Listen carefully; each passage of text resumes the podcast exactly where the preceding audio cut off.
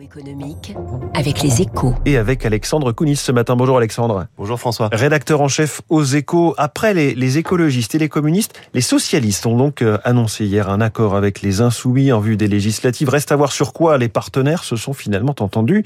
Sur le plan économique, cette coalition va-t-elle aussi loin que le programme très radical défendu par Jean-Luc Mélenchon?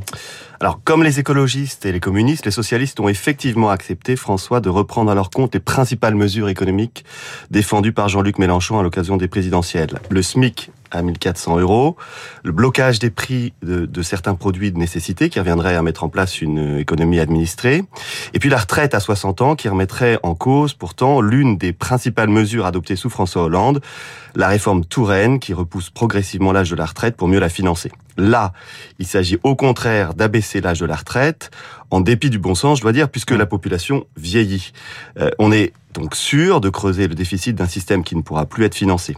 Pas un mot en revanche dans le communiqué commun des insoumis et des socialistes sur les mesures fiscales de Jean-Luc Mélenchon, comme le retour à un taux de TVA de 33% ou la création d'une tranche d'imposition à 90% en matière d'impôt sur le revenu. Et alors sur l'Europe, comment les socialistes, pourtant favorables à la construction européenne, ont pu accepter le principe de désobéissance au traité que prônent les insoumis? Alors ils ont noyé le poisson, François, en disant qu'ils étaient seulement prêts à y déroger de manière transitoire. Mais qu'on ne s'y trompe pas, cela revient exactement au même surtout si la démarche est faite sans concertation avec Bruxelles et au contraire dans un climat de défiance vis-à-vis de la Commission européenne.